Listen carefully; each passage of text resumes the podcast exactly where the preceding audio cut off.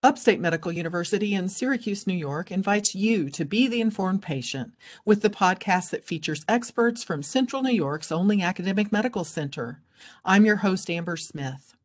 The United States accepted more than 65,000 people from Afghanistan after the U.S. and allied troops left the country, and less than a month later, Upstate's refugee health team was caring for the first families of Afghan refugees. That work continues, and today I'm talking with Dr. Andrea Shaw. She's a doctor who specializes in internal medicine and pediatrics, and she leads the refugee health team. Thank you for making time for this interview, Dr. Shaw. Thank you so much, Amber. Happy to be here. Syracuse is a sanctuary city, which means we support the arrival of immigrants and refugees. And part of that is making sure these people who are new to our community have health care. How are the refugees connected with your team at Upstate and who pays for their health care? So, this was a big topic of discussion that was decided very quickly as things turned very quickly in August. So, mid August, when the, when the US troops pulled out of Afghanistan and they evacuated this massive number of people, they had to figure out a safe pathway to move them along. The United States and Syracuse was not specifically built or organized for a humanitarian relief effort, which is what many countries that typically shelter refugees are set up for. We don't have refugee camps. We don't have humanitarian medicine missions. We don't have a UN foothold that helps to support and keep people safe and support basic health needs. So the only system that we had in place set across the United States was a long history of resettling refugees. So the United States used that same pathway to move these 65,000 refugees along the pathway that 100,000 refugees were already set to come on this year, which is along national organizations that have local branches like Catholic Charities and Interfaith Works, who then partner to assign families and support their resettlement needs. So among those resettlement needs is healthcare, and the federal government allows re- newly resettled refugees to be supported by Medicaid insurance. Each state has a different plan for Medicaid insurance. We're fortunate to live in New York State where we do have Medicaid expansion that covers most of these refugees for many years after arrival until they're able to surpass the poverty level and provide for themselves or be in jobs that provide them alternative insurance. So they are supported by Medicaid health insurance, and that's how we're able to provide service to them in our institution. What are the first visits like? Do you do you typically see an entire family together or are they separately scheduled appointments? So I've been very fortunate to have supportive staff at Upstate that have helped me to think outside of the box because most medical systems won't allow you to schedule more than two people from a family at one time because they don't want to lose a whole clinic day if the family can't make it. So I said, there's really no other way that makes sense for me to serve these families. They've been through a highly traumatized process. Syracuse was not the place they thought they would land months after their whole lives turned over in Afghanistan. And they come from all different backgrounds. We're getting everyone from translators who worked with the US Army, people who worked as Afghan nationals with the Army for years, people who were just medical students who jumped on the plane to, to get to a safer life, to people who lived very rurally in Afghanistan, who may not have been offered education or healthcare uh, where they came from. So we see patients who are across this entire spread and for them to come to Syracuse and be introduced to Western medicine, a new language, a new culture, not to mention snow, um, you know, has been a big transition. So I feel like the more we can do to center our own resources and really basically get everybody to rally together. So it really takes the whole clinic to make this happen. If you don't have everybody on board, these patients aren't going to feel supported. So whether it's at from the point where they first meet somebody, where we set up a live interpreter and our interpreter services helps us to get the right dialect so that we have the Pashto interpreter or a Dari speaking interpreter ready when that family comes. That takes a lot of community clinic partnership to coordinate that. So the community has to be there to help them with transportation. Our side of clinic has to be there ready to receive them.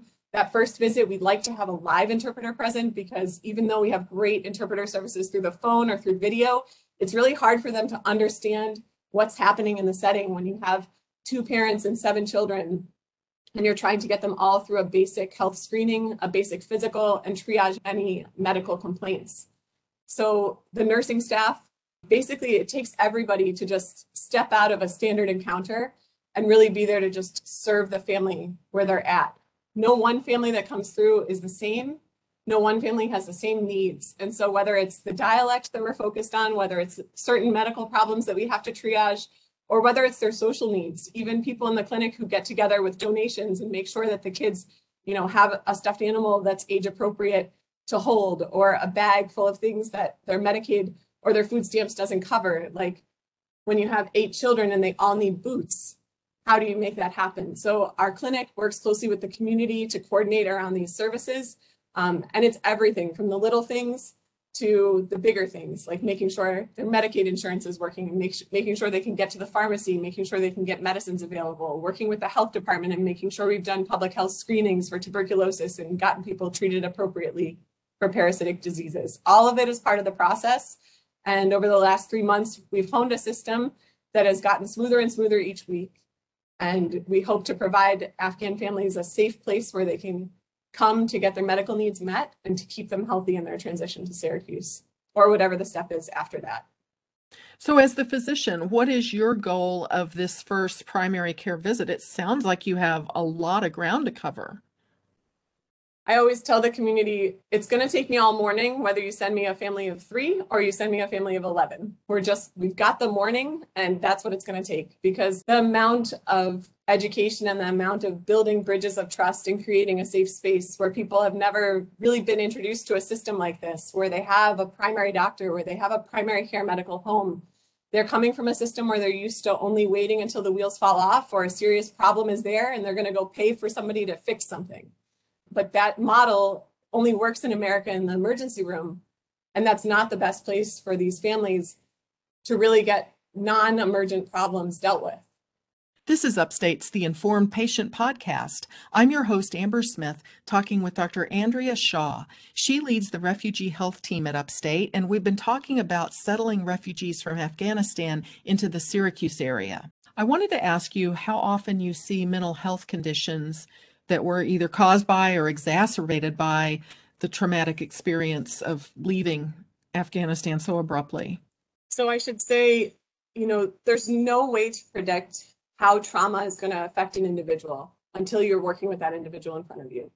Because we know by definition, any refugee, no matter where you are in the world, has fled persecution. So everybody has a baseline level of some degree of trauma.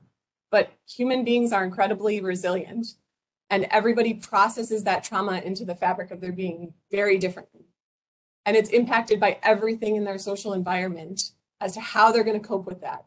So their genetics and their environment is going to predict how they respond to that baseline of trauma. So when I teach about refugee health, we think about it like an iceberg. So the very tip of the iceberg is what we deal with when CDC and the state put forward guidelines that suggest we need to screen for these infectious diseases because we're seeing cases of measles, we're seeing cases of hepatitis A, we, we are at risk of polio concern, given the fact that Afghanistan is one of the last places on earth where wild type polio is thought to exist. These are public health infectious disease concerns that are at the tip of our pyramid and amongst the things that we screen for and address right away. The middle of the pyramid or the middle of the iceberg there is really the bulk of what people who have had a lifetime of trauma and poor connectivity to, to regular mental health or preventative health care, they're going to identify chronic diseases. So whether it's a lifetime of stress that puts you at higher risk for diabetes, hypertension, or heart disease, or whether it's just a lifetime of chronic stress that's changed your metabolism and puts children at higher risk of obesity once they find themselves in a food secure place. All of these are chronic diseases that we deal with in refugees. And then what sits underneath the iceberg that's in the water is that underlying history of trauma. And so that history of trauma and how it plays out to that individual may come forward as something that appears like a diagnosable mental health condition. It may come forward as an impaired function that the individual has, but every individual is going to take a different path to how they're going to get through that and what's going to help them heal or what's going to help them stay healthy or functional here in the United States.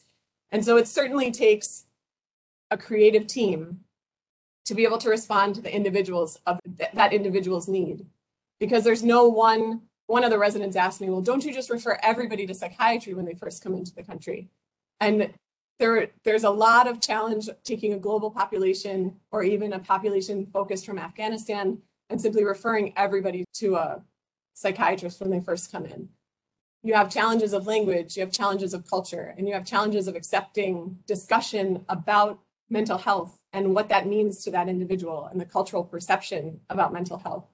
And that's influenced by a lot of things the individual, their social environment, their religious context. So, mental health is very important to the work that we do, but it's very much ta- tailored to the individual's need. And thankfully, we have a lot of collaborative partners, both through social work and through school counselors, and through a lot of people who recognize this underlying trauma and take a trauma informed approach to how we provide care to people. How long do you see a refugee family as you as a patient? Do you, do you become their primary care provider, or do you help them find you know long term physicians that'll follow them throughout their time in Syracuse? We are one of four sites that accept new refugees to Syracuse. So Compassionate Family Medicine, Syracuse Community Health Center, and St. Joe's, and Upstate are the four sites that new refugees will come to. So we will take new refugees who have Medicaid insurance. And certainly after people move out of Syracuse or move to the suburbs or simply change their primary care doctor, they will transition in whatever way works best for their family. But those who decide to stay or receive services that fit them well will stay within our group. And we just look to how we can expand that. As we move to the new ambulatory building in the Nappi Wellness Center, we'll have a separate Center for International Health where the providers who right now provide various levels of part-time support for this group will be able to come under one umbrella that Upstate will support in the Center for International Health moving forward. Do you know how healthcare in America differs from healthcare in Afghanistan? I've not been there myself, so I can't speak directly. But for, for the most part, many of our patients give two different answers those were the, that were connected to the American forces on the ground who either worked as translators or as engineers or consultants with the US Army said they were able to access care at US Army bases. And they said that was very timely and they liked it because they didn't have to deal with Medicaid insurance and the frustrations that they're struggling with me now on a referral process that seems to be taking longer than they wanted it to take. But then there's many others who are part of the Afghan National Army or who are Afghan nationals themselves and they said insurance was very hard to come by because any sort of national or social supported plan covered very few things. So most things you had to pay for out of pocket. And people typically just went to the doctor when they were really sick with something. So preventive care really wasn't a thing for some people, at least there. Not commonly. Do you have a feel for how welcomed the refugees feel in the Syracuse area? How are they settling in? I think it's a tough transition when their lives when they didn't expect this. I think some of them mentally had gone through the motion of this could potentially be something someday. The fact that some of them already worked with the US Army suggested an openness to that. But I think for many others, especially who were who had lived in Afghanistan their whole lives, they did not expect their whole life to turn upside down in August, and they were not ready for their families to be split apart. So I think that's been the most jarring thing for those who are here without a clear path forward as to how they're going to reunite their families. When you have one parent here with young children and another parent there or another parent missing and children that remain in Afghanistan, I think that's the hardest thing for people. We don't have an immigration path put forward that is really gives them any hope of reuniting. So even though they could take their Afghan IDs and save up and get on a plane and go back home, there's no way to bring their family to safety. And they left an unsafe environment. They just don't have a way to reunite the rest of their family. So i think that's the most unsettling thing. So no matter how friendly or how many nice faces or many of our you know services that open up to them at the end of the day as long as their family members back home in afghanistan are in the unsafe situation that they're in i think it's going to be hard for them to really settle in to life here but they're doing the best they can. And I can say with certainty that they are very resilient and the children are already engaged in school and they fully recognize. I've had families tell me, Doc, we've spent the last 20, 30 years of our life in war. We never thought we would leave war. So to be in a place where we're not at war is an incredibly settling moment, even though we don't know what the future will bring for sure, and we don't know how to get the rest of our family to safety. We're certainly safe now. If anyone who's listening to this would like to help out in some way, what would you advise? Are there organizations they can connect with? There's three organizations in town Catholic Charities, Interfaith Works, and RISE, the Refugee Immigrant Self Empowerment Group, are all local community based organizations who have been long supporting refugees who come to this area and really took up the call when the government said we have 65,000 Afghan nationals who need homes.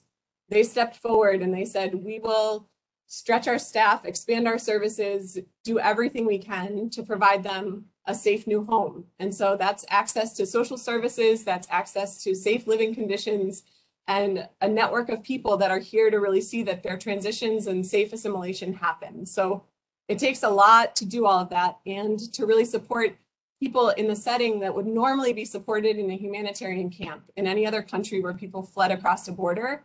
There's humanitarian um, emergency relief set up. And our country, even though we weren't originally set up to do this, I'd say everybody stepped forward and heard the call, just human to human. People are all doing their best right now. I thank you for making time to talk about your work. My guest has been Dr. Andrea Shaw. She specializes in internal medicine and pediatrics, and she leads the refugee health team at Upstate.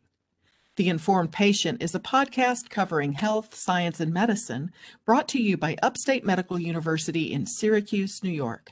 I'm your host, Amber Smith, thanking you for listening.